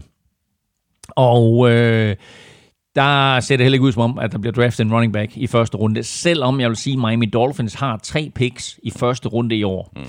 Og lidt afhængig af, hvad de gør, med, med, øh, med, med pick nummer 5. Hvis de bliver på 5 og ikke trader op, fordi trader de op, så er de nok nødt til at give et af de to andre første runde picks øh, som trade kompensation. Men hvis lad os nu sige, at de bliver på 5, så kunne man godt se dem drafte angreb hele vejen igennem. Quarterback, O-line, running back. Øh, men de har 5, 18, 26.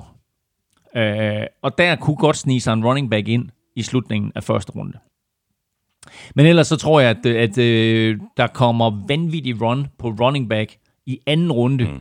og vi kommer til at se fire eller fem running backs blive draftet i anden runde, hvis ikke flere. Og hvis vi lige skal nævne dem, så har du en DeAndre Swift, som de fleste har, som... Øh, og Georgia så, fra Georgia, som, som de fleste har som den bedste running back. Ikke så høj, omkring 193, øh, 173 cm, men øh, godt bygget. 96 kilo er der på den der lille ramme. Øh, kompakt running back. Minder lidt om, øh, om øh, Josh Jacobs. Øh, god tålmodighed og, og eksplosion. Øh, og rigtig, rigtig god i kastespillet også. Øh, nogle af ham som etter, andre har en fyr, der hedder Jonathan Taylor fra Wisconsin. Wisconsin er jo kendt for at producere running backs. Det er Georgia i øvrigt også. Georgia jo med, med, med Todd Gurley og Sony Michel og Nick Chubb. Mm. Øh, de tre spiller vist i øvrigt på hold sammen et enkelt år. Ikke? Altså, så det, det, det, er en, det er en vild uh, running back trio. Ikke? Men Wisconsin er også kendt for at producere running backs og producere store running backs. Mm. Kan du huske Ron Dane, som, som kom ind i ligaen for en del år siden, var fra Wisconsin, og der er andre dygtige, dygtige Wisconsin running backs igennem tiderne. Uh, han er altså lynhurtig ham her. Øh, og øh, når først han er ude af en takling, enten det er i midten eller det er på ydersiden, så er han altså meget svær at finde. Og der tænker jeg sådan Saquon Barkley. Mm. Ikke du ved, altså kan du huske sidste år, da Saquon Barkley han ligesom vinkede på 48 at linje aktie, eller der var han klar over, nu er der ikke nogen, der fanger mig. Så ved man, at man har fart i stængerne. Mm. Ikke? Og det er lidt det samme med Jonathan Taylor.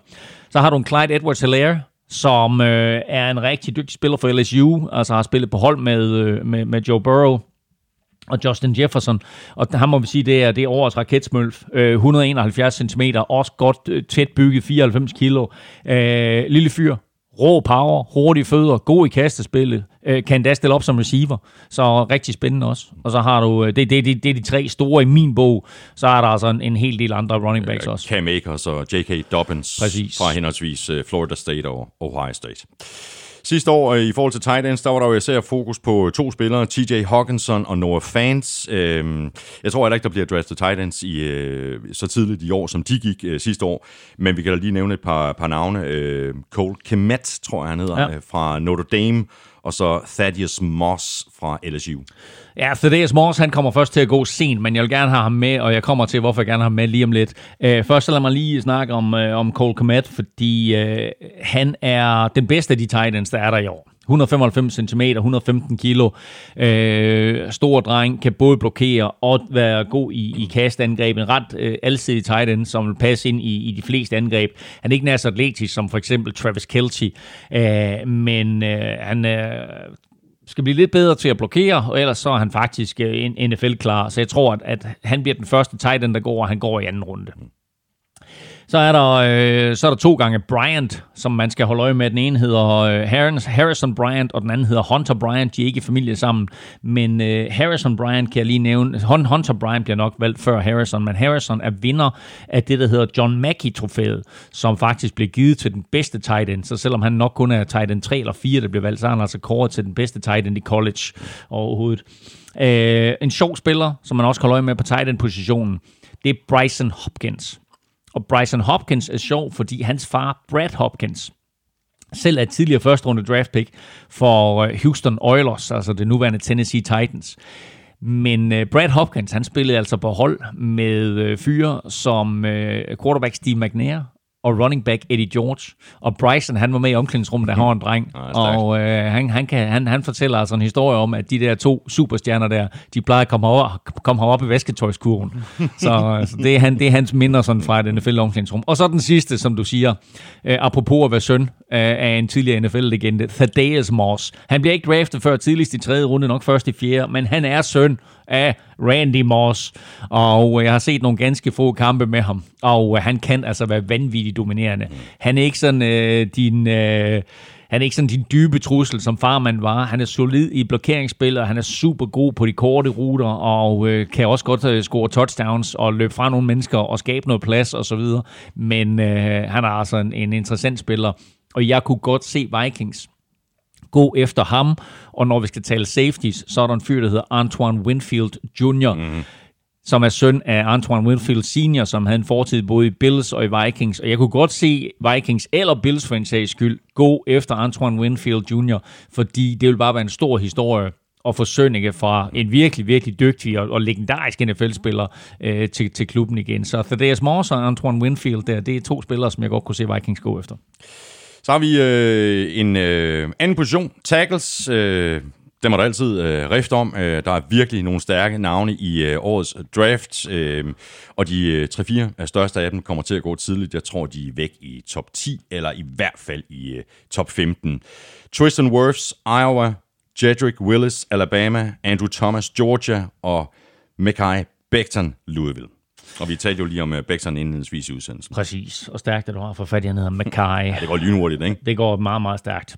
Der er nogen, der mener, at Tristan Wirfs, og, og nu, nu kommer der en masse øh, øh, tal og forklaringer omkring de her spillere, og det er selvfølgelig med lige at holde, holde ørerne stive og tungen lige i munden, fordi der er, øh, altså, øh, der er mange spillere at, at holde øje med her. Jeg har to, fire, seks, jeg har otte øh, offensive tackles på min, på min liste her. Ikke? Du nævner lige fire, og så kan vi lige bagefter kort nævne de andre fire. Tristan Wirfs er ham, som de fleste har øverst øh, som den bedste offensive lineman i det her øh, års draft, og det har de måske fordi, at han er den mest atletiske.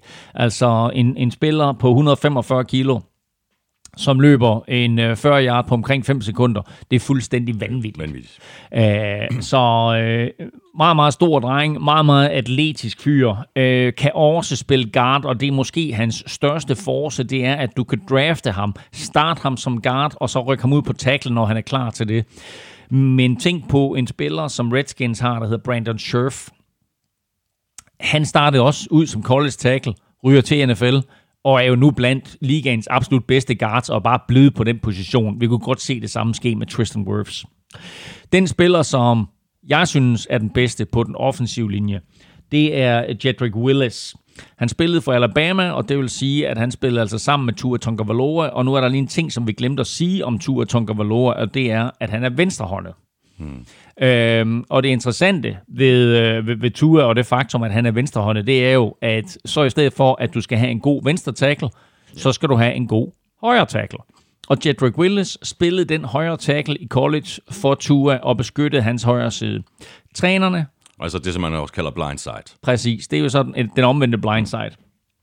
Og øh, han er fantastisk i pass protection, og også øh, god i, i, i run block, så, så kan det hele. Spørgsmålet er, du ved, vil du draft ham som en højre tackle, eller vil du se, om du kan konvertere de her egenskaber til en venstre tackle? Fordi alle de trænere, han har haft, og for en sags skyld også holdkammerater, de siger, de har aldrig set en bedre offensive lineman end ham her. Mm. Og så er spørgsmålet bare, hvad NFL-klubber de vil med ham. Jeg tror, at han bliver den første lineman, der bliver draftet i, i den kommende draft. Og om ikke andet, så det hold, der får ham, får en kanonspil. Mm. Så nævnte vi uh, Andrew Thomas og Mekai Becton. Andrew Thomas er også øh, en uh, super atletisk spiller, og uh, hvis jeg sådan lige kigger ned over, hvad jeg tænker med, med hvilket hold han kunne passe ind på, så har vi jo set, at Cleveland Browns øh, har hentet Jack Conklin mm. i år til den højre tackle fra, øh, fra Tennessee Titans. Jeg kunne godt se dem drafte Andrew Thomas, og så sætte ham ind på, på venstre tackle. Han har øh, samme kvaliteter som Tristan Wirfs, nemlig er meget, meget atletisk, meget, meget klog, og kan bruges både på guard og på tackle, så kan starte karrieren som guard, og så måske blive rykket ud på tackle, eller starte på tackle for en sags skyld, hvis, hvis Cleveland øh, synes, at han passer der, eller hvem der nu måtte, måtte draft ham. Øh, han er øh, en, øh, en interessant fyr, og en øh, stor fyr, vejer øh, over 140 kilo, og så er han i sin fritid trommeslager. Og jeg siger bare, stakkels trommer. Becton? Becton er altså, prøv at høre, vi snakker jo et fuldstændig vanvittigt monster af en mand. Altså øh, lige over to meter. Og så vejer han et sted mellem 160 og 165 kilo, og så kan han bevæge sig. Altså den 40 yard, han løb til Combine, var jo fuldstændig, han løb 5 øh, sekunder og 5,2 øh, sekunder på 40 yard. Altså bare lige til sammenligning, min hurtigste tid nogensinde, ikke, det var 4,95 på 40 yard. Jeg er receiver. Eller en, bare, li- en lille bitte smule hurtigere. Ikke? Altså jeg løb altså 0,25 sekund hurtigere end en mand på 165 kilo. Det er fuldstændig vanvittigt. Kæmpe stor dreng. Øh, nogen tror, at han bliver draftet som den første tackler. Som vi nævnte i starten, altså nogen dummer sig lidt med den her prøve her og så videre, og har han røget marihuana i sin fritid, eller hvad, hvad er det, han er blevet nappet for? Og det kan betyde, at han falder lidt ned i rangeringen. Der er før kommet de her kæmpe, store, voldsomme mennesker ind i NFL. Og det er ikke ret mange af dem, der har haft succes. Men hvis jeg skal sammenligne ham her med en, så er det Brian McKinney, som havde en lang og gloværdig karriere for Minnesota Vikings. Han var også et monster. Jeg kan huske, at jeg mødte Brian McKinney en gang i Vikings omklædningsrum, og jeg tænkte bare, jeg har aldrig set noget lignende nogensinde.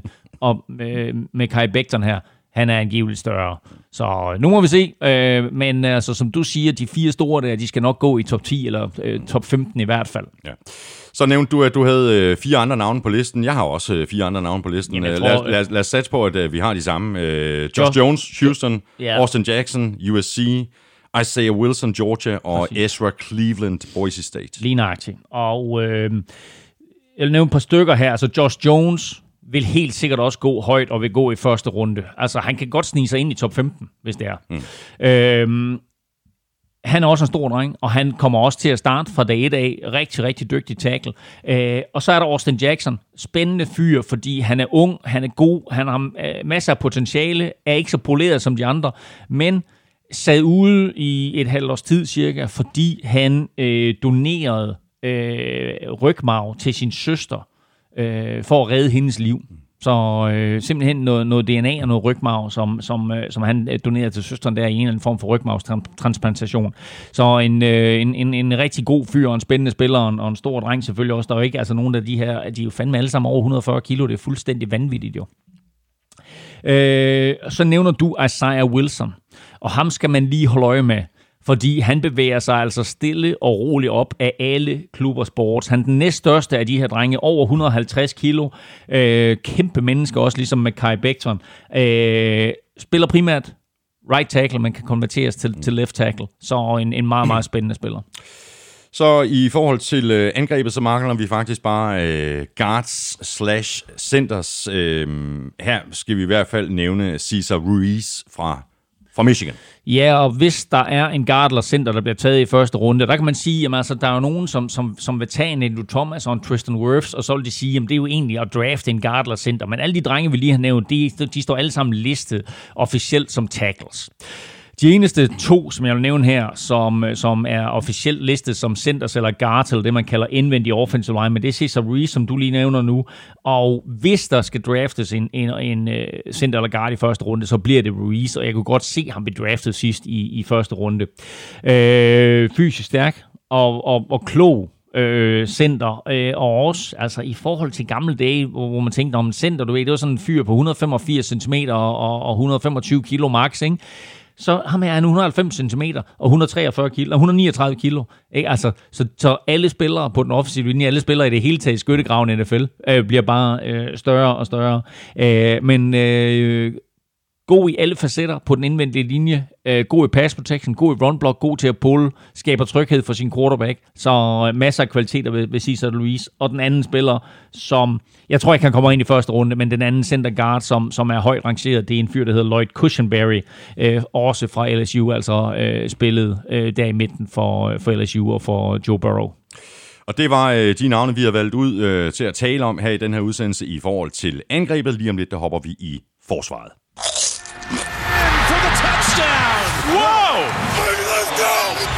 Ugen spiller præsenteres af Tafel. Så tager vi en øh, lille pause. Nu skal vi nemlig have fundet en heldig vinder i ugens spillerkonkurrence og sendt nogle tafelchips afsted. Vi smed den her på øh, Twitter og på Facebook i går. Vi spurgte, hvor mange quarterbacks bliver draftet i første runde. Svarmulighederne var 2, 3, 4 og 5. 4% tror, at der bliver draftet to quarterbacks i første runde. 26% siger 3. 64% tror på fire quarterbacks, mens 6% siger fem styk. Det er vildt nok, fordi altså, det betyder jo så, at, at det er de tre store, og så formodentlig Jordan Love, ja, som, som skal ind og blive draftet mm. som, som nummer fire. Ja, det er næsten to, to tredjedel af lytterne, der, der siger, at der bliver draftet og jeg vil, fire quarterbacks og, i Og igen vil jeg bare uh, rose vores lytter, fordi det er altså god indsigt, at uh, der er så mange, der siger fire. Mm. Elming, du er...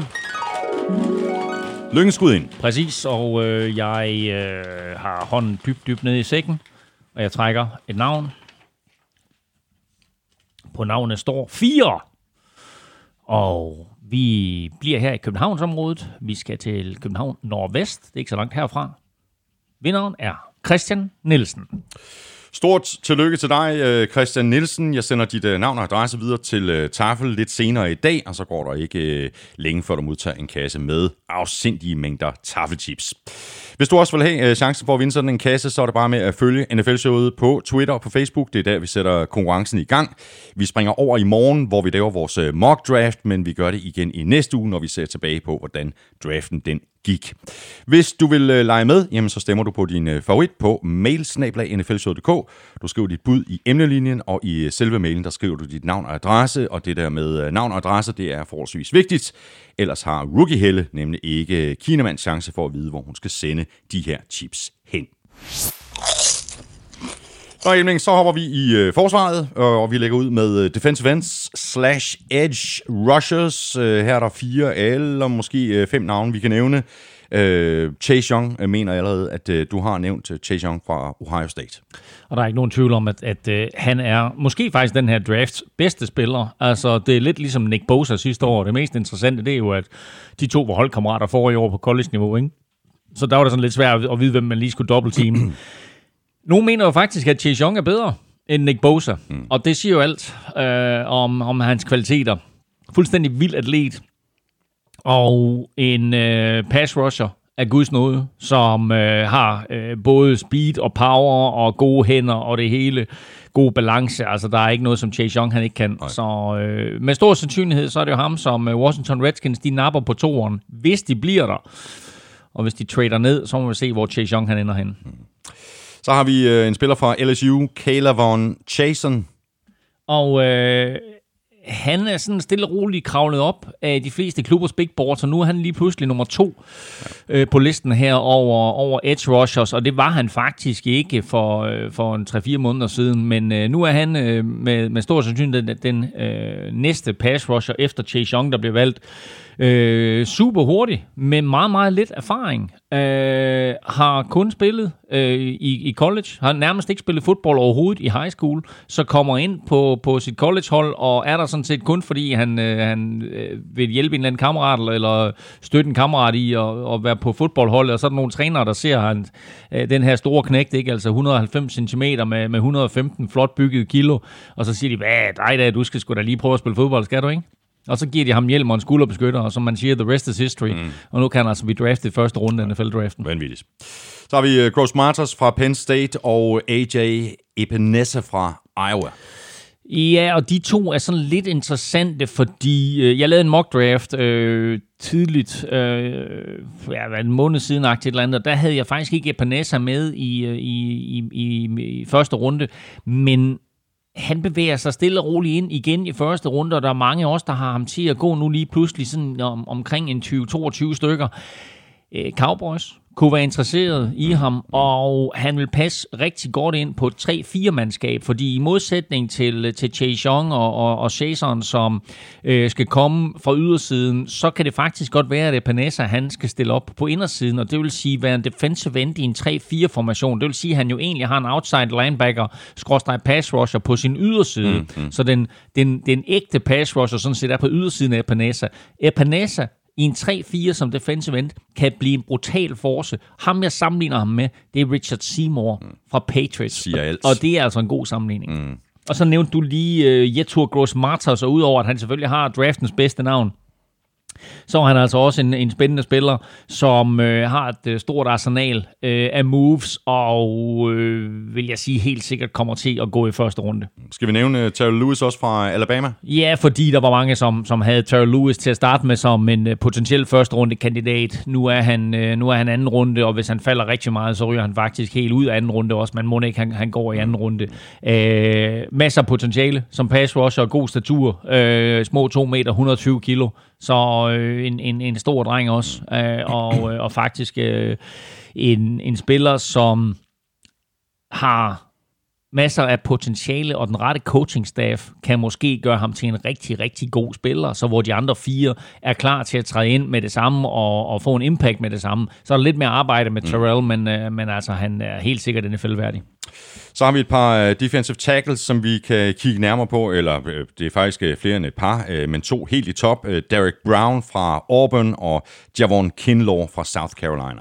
Ja, altså hvis vi kigger udelukkende på første runde, så er de to stens... Nej, det vil sige, de er ikke stensikre. Derek Brown er stensikker på at gå i, i første runde. Øh, Maja, Maja er stor dreng. Ja. Øh, 148 kilo, og øh, på trods af de her mange kilo, så super atletisk, og øh, hurtigt første skridt, god power, øh, får skabt noget ballade, får altid altså, lavet noget ravage, svær at håndtere, så hele midten af, af, af lommen eller løbeangrebet, det kollapser, når han står derinde. Derek Brown kunne altså sagtens være top 10-valg. Øh, og jeg har i, i min mock øh, draft øh, sat ham til at gå til Cardinals på øh, pick nummer 8. Og jeg ser ham altså stadigvæk gå der. Cardinals har flere forskellige muligheder.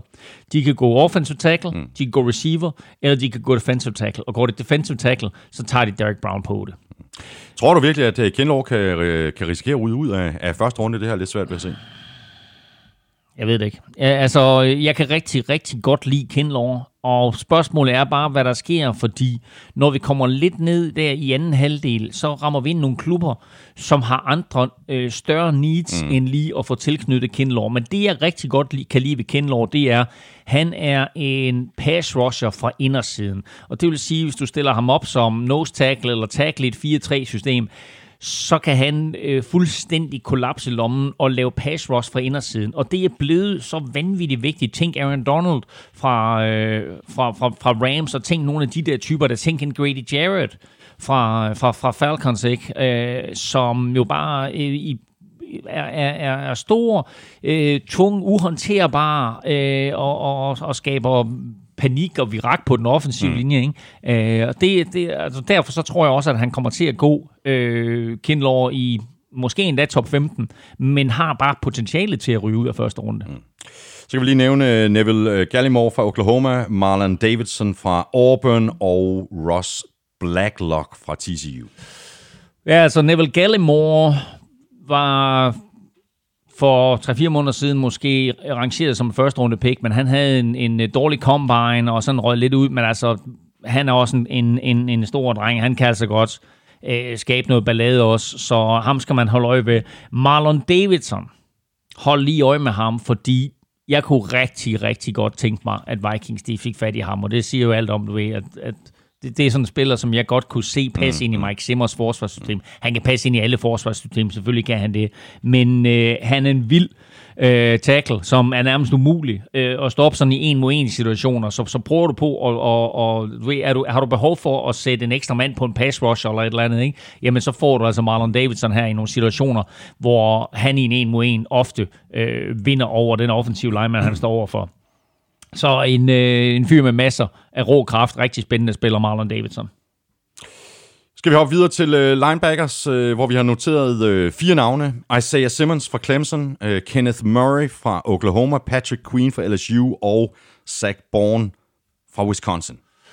Ja, og især Isaiah Simmons skal vi selvfølgelig tale om, fordi han er en fuldstændig vanvittig atlet. Jeg tog en note helt tilbage fra Combine. Så det, er, det, er, det er en note, jeg har haft liggende til lige nøjagtigt det her øjeblik i NFL-showets podcast-historie. Om Isaiah Simmons er der blevet sagt, og det er ikke kun sagt, men det er jo, det er jo fakta det hele her. Han er højere end DK Metcalf. Han er tungere end Roquan Smith. Han er hurtigere end Devin Hester. Han hopper højere end Julio Jones. Og han er mere eksplosiv end Alvin Kamara monster. Han er et monster. Han er et atletisk monster. Men det, man skal lægge mærke til, det er, hvad er han? Er han linebacker, eller er han safety? Er han inside linebacker? Er han outside linebacker? Er han dyb safety? Er han mm. strong safety? Hvad er han? Det, der er vigtigt for det hold, der får fat i ham her, fordi han er en gudsbenået atlet, og måske endda den næstbedste spiller overhovedet i den her draft. Altså, du har Chase Young 1, og så har du måske Isaiah Simmons 2. Mm. Han er en gudsbenået atlet. Men du skal finde en defensive coordinator, der kan finde ud af at bruge ham. Du skal finde en defensive coordinator, som siger, her har jeg en skakbrik, som ikke er en løber og ikke er et tårn, og slet ikke er en bunde, men er en eller anden form for kombination af alle brikkerne på, på brættet. Hey, defensive weapon. Ja, det er W. øh, og når jeg... Det, det er ikke en helt færre sammenligning, men jeg tænker Tyron Matthew. Isaiah Simmons er større end Tyron Matthew. Men den måde, som Chiefs begyndte at bruge Tyron Matthew på, som sådan en brik, de kunne flytte rundt på hele banen, det er den måde, man skal se Isaiah Simmons på. Så det hold, der får fat i ham, de skal ikke sige, her har vi vores middle inside linebacker, og han skal være der i de næste 10 år. Du skal benytte ham ja. øh, konstruktivt. Mm. Så nævnte jeg tre andre navne. Kenneth Murray, Patrick Queen og Zach Bourne. Ja, og Kenneth Murray og Patrick Queen er den der nye prototype på inside linebackers, øh, som kan det hele. Øh, ikke så store som tidligere tider, øh, er god til at dække op, både hvad angår running backs og tight ends, og er hurtig nok til at læse løbet. Patrick Queen sammenligner med, apropos Roquan Smith, Patrick Queen sammenligner med Roquan Smith fra Chicago Bears. Øh, lige over 100 kilo, lynhurtig, læser spillet godt, eksplodere igennem den offensive linje og få lavet taklingerne, og er dygtig nok til at, at, at falde ned og dække op. Kenneth Murray, egentlig, var jeg, egentlig havde jeg Patrick Queen som den bedste af, af de her to drenge, men jeg kan forstå, at der, sådan, der er flere og flere, som har Kenneth Murray rated højere. Og Kenneth Murray er lidt tungere, øh, små 110 kilo, og bliver sådan en alt mulig mand. Øh, og lidt afhængig af, hvad der sker med Panthers så kan jeg godt se, altså vi kan faktisk have en situation, der hedder, at Isaiah Simmons, han falder helt ned til Panthers på syv. Så tager de ham. Mm. Hvis han ikke falder til dem på syv, så kunne jeg godt se Panthers enten tage Kenneth Murray på syv og sige, hey, Panthers Nation, her har vi erstatningen for Luke Kuechly. Eller at Panthers trader ned, og så tager Kenneth Murray lidt senere. Øhm, men jeg, jeg tænker bare, at han passer bare så perfekt ind på det der Panthers-mandskab der. Så øh, Isaiah Simmons etter, Kenneth Murray og Patrick Queen. Hvem er dem, der kommer til at gå to og tre, må, må vi se. Og så den fjerde, Zach Bourne, super spændende spiller, som startede sin college-karriere som quarterback, bliver konverteret til, øh, til, til linebacker, og nu bare er øh, en rigtig dygtig en af slagsen, ikke? altså kan det hele, ligesom de andre her. Ja. Både rushe quarterbacken, dække op mod løbet, dække op mod kastet, så øh, han kunne godt, Zach Bourne, snige sig ind i første runde. Mm. Så mangler vi øh, cornerbacks og safeties. Øh, cornerbacks først, øh, og der er faktisk en del rigtig spændende spillere imellem her. Også en god overgang. Jeffrey Okuda, CJ Henderson, Christian Fulton, Trevor Diggs og Jeff Gladney. Det er vel, det er vel de seks største navne. Det vil jeg ikke nævne, du AJ Terrell. Øh, nej, men det kan vi også gøre fra Clemson. Ja, præcis, fordi øh, jeg, tror, jeg tror, han sniger sig ind i første runde, AJ Terrell. Hmm. Jeg tror, at AJ Terrell han bliver den tredje cornerback, der bliver taget. Er det rigtigt? Ja. Hvilken rækkefølge har du med Jamen, jeg har Okuda etter. Ja. Og så har jeg Henderson 2'er. Hmm. Og så har jeg Terrell 3'er. Før Fulton? Yes. Og så tror jeg, at Gladney bliver nappet før Fulton. Og så Fulton, og så Diggs. Mm-hmm. Og så har du, et, øh, så har du en, en outsider, der hedder Jalen Johnson. Og så har du ham, Noah Gunobene, som... Øh, Auburn. Som, ja, ja, ja. Så her der har vi 1, 2, 3, 4. Vi har otte spillere. De her otte spillere, de kan alle sammen gå i første runde. Jeg siger ikke, de alle otte går i første runde, men de kan, alle otte kan alle sammen. Ikke på samme tid, men nej, nej, du forstår, hvad jeg mener. De har potentialet alle sammen for at gå i første runde. Præcis. øh, og ved du hvad, det er sindssygt, det er. Og nu vil jeg godt lige sige noget andet. Men de kan faktisk godt alle otte gå i første runde, fordi der kommer så stor run på de her jamen cornerbacks. Det, jamen, det gør der. Øhm, men altså okay. Og, og, og indimellem øh, det run, der kommer på offensive tackles, selvfølgelig quarterbacks og receiver. Og receiver. Ja. Det bliver virkelig spændende at se, hvordan de ja. dominobrikker de falder. Fordi... Og så har du lige de der tre linebackers, du skal med, ja, og ja. du har lige et par edge rushers og så videre. Ikke? Så der, ah, det, prøv at høre, det bliver en mega, mega fed draft. Nå, men lad os, lige, lad os lige gennemgå dem. Jeff Okuda, hvis vi ser bort fra quarterbacks, og vi har sagt, at Chase Young er den bedste spiller, og Isaiah Simmons er den næstbedste, så er Jeffrey Okuda den tredje bedste spiller overhovedet mm. i den her draft. Øh, lang cornerback, som jo er blevet rigtig attraktivt i NFL. 186 cm. Øh, god bygning, øh, kan det hele, god til at dække op, øh, god i mand-til-mand situationer, kan også spille zone, kan primært stille op udvendigt, men kan også stille op indvendigt. Og så har han en kvalitet, som jeg elsker ved cornerbacks, og det er, at han kan takle. Øh, altså, jeg ved godt, at, at alle siger, at Gian Sanders er den bedste cornerback, der nogensinde har spillet. Ja, hvis du kigger udelukkende på opdækningsspillet, men han kunne fandme ikke takle mm. noget som helst, Gian Sanders. Så, det var han for fint til. Ja, var han, ja. Hvad hedder det? Men Okuda, han kan det hele, så øh, han kommer til at gå højt. Og igen, alt afhængig af, hvordan brækkerne de nu lige falder i den her draft her, så kan han gå træer til Lions, øh, øh, eller han kan komme til at, at falde helt ned på 5-6 stykker. Men jeg tror, altså han falder med garanti ikke ud af, af top 10, og jeg ser ham ikke falde længere end nummer 5. Øh, øh, lad os sige maksimalt nummer 6. Øh, jeg tror, at han, han ryger inden for det der. Mm. Øh, og når det så er sagt, så er det jo lidt spændende, at der er klubber, som angiveligt har rangeret CJ Henderson højere end Okuda. C.J. Henderson, også en super solid corner. Også de her faktisk mere eller mindre fuldstændig samme størrelse. Øh, 186 cm plus 90 kilo. Øh, kan det hele. Men Henderson mangler lige nøjagtigt den kvalitet, som Okuda har, og det er, at han er ikke den bedste takler mm. i verden. Så der, hvor jeg synes, at Okuda han har hele pakken, så mangler han lige nøjagtigt det her med at være en solid takler og komme op og hjælpe i run support og ikke mistaklinger ned ad banen, etc. Men der er klubber, som har Henderson meget, meget højt. Angiveligt en af de klubber, der er på udkig efter ham, det er Atlanta Falcons. Og Falcons er rygtes til at vi trade op. Og de to spillere, som Falcons er rygtes til at trade op for, det er CJ Henderson, og så er det Javon Kinlaw, som vi talte om mm, før, mm. som jeg sagde, måske ender med at ryge ud af første runde, med mindre at Falcons er så for hippe på at få ham, at de trader op for at få ham. Elming, det er lying season. Du kan ikke, du kan ikke stole på noget jeg af det, Jeg kan ikke stole på en skid af det, men alligevel, du er, så er jeg nødt til at viderebringe alle de her forbandede løgne og rygter. Nå, øh, og så nævnte jeg øh, AJ Terrell, ikke helt så tung som de to andre, men også øh, øh den her høje corner, øh, 186 cm, fuldstændig som de to andre.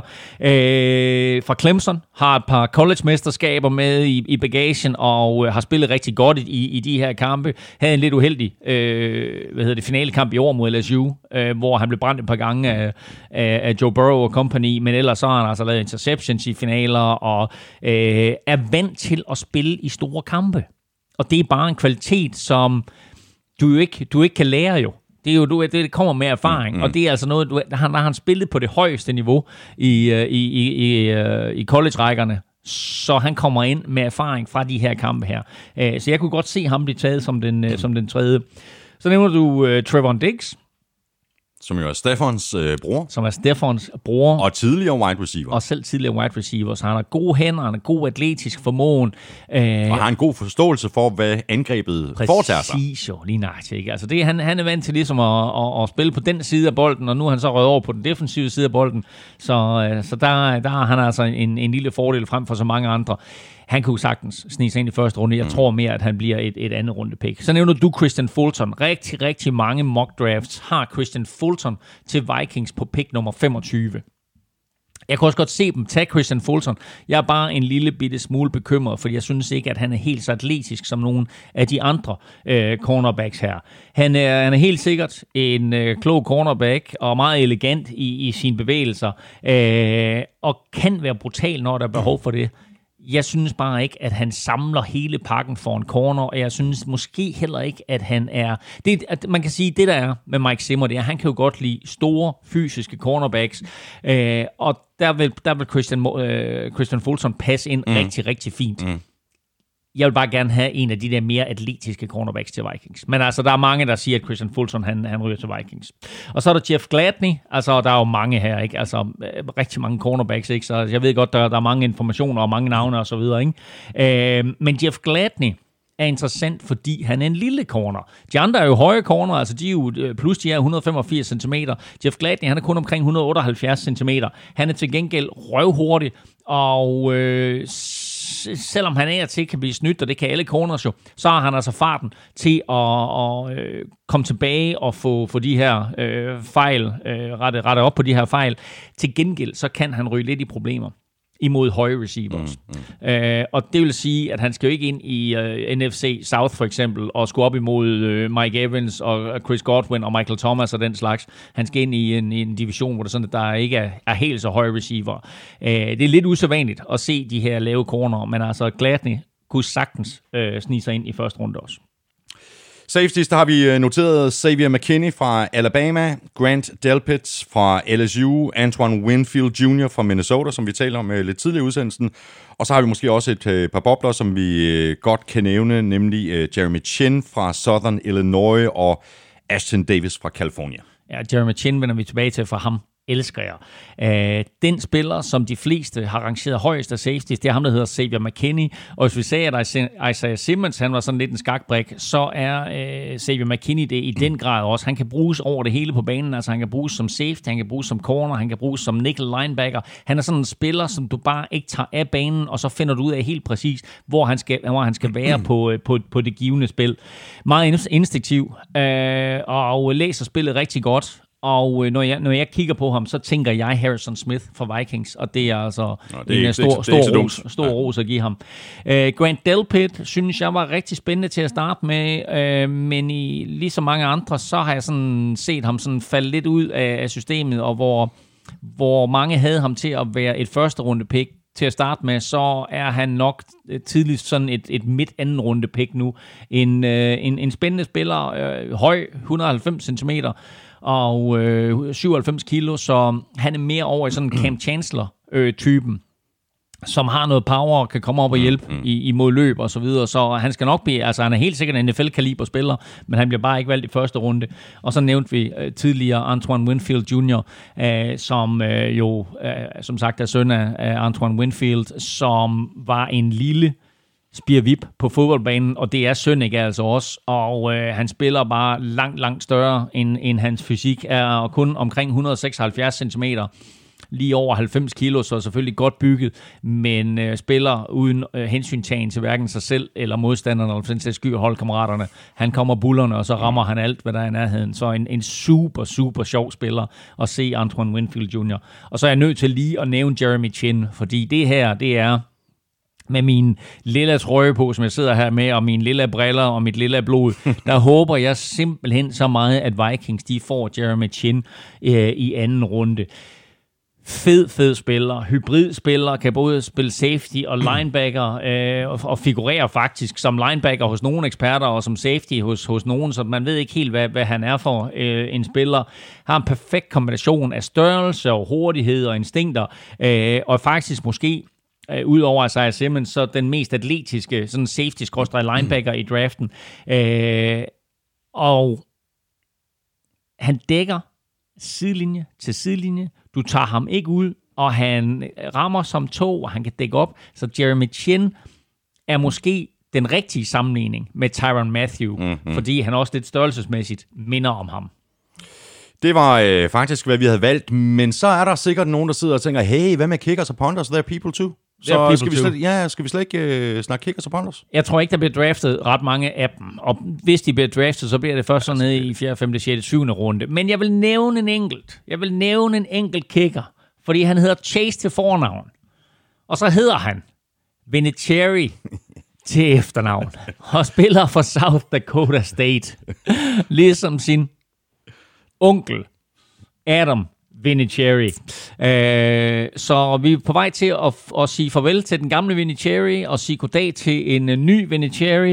Øh, og uh, den her uh, unge Vinicieri, han uh, har naturligvis set sin onkel sparke afgørende field goals, uh, både i uh, Super Bowl 36 og Super Bowl 38 og 39, uh, hvor han var. Uh, til de her kampe, og nu er han altså selv på vej ind i NFL.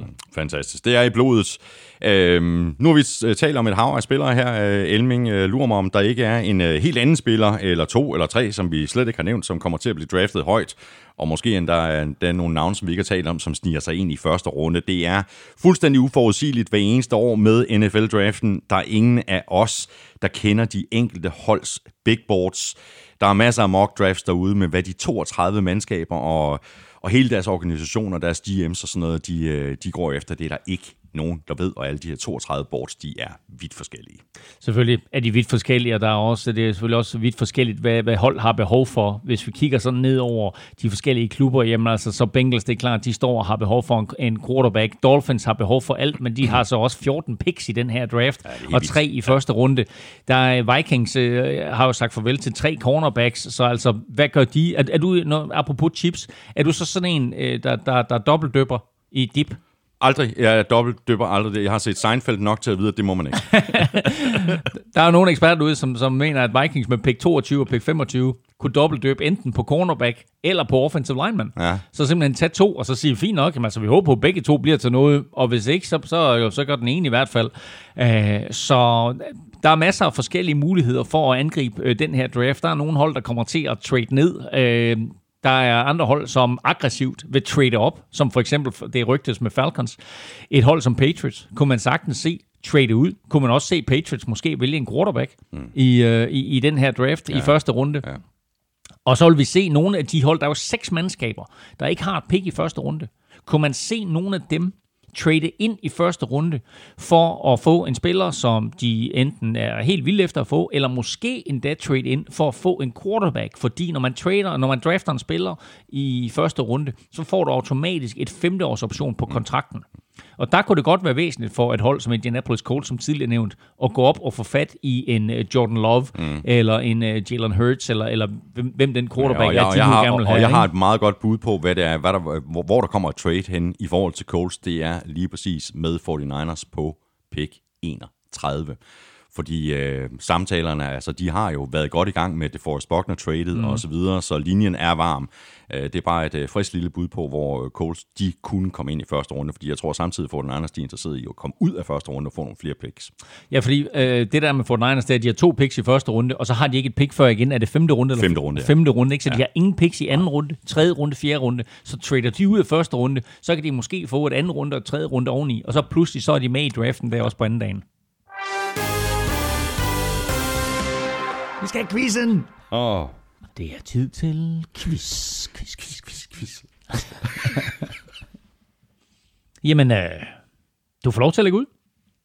er det mig, der skal have svar først? Hvad, hvad var det? Det var, en, en, det var 2003. Patriots 2003-draften. Patriots draftede en quarterback. Han er nu head coach. head coach i NFL. Hvem draftede de med pick 201? Ja, den første, jeg tænkte på, det var øh, Frank Reich, Ja, som jo er tidligere quarterback. Ja. Men han blev bare ikke draftet af Patriots. Jeg mener, han blev draftet af Bills. han spillede for Øh, Bills. Ja, ja, ikke også? Jo. Ja.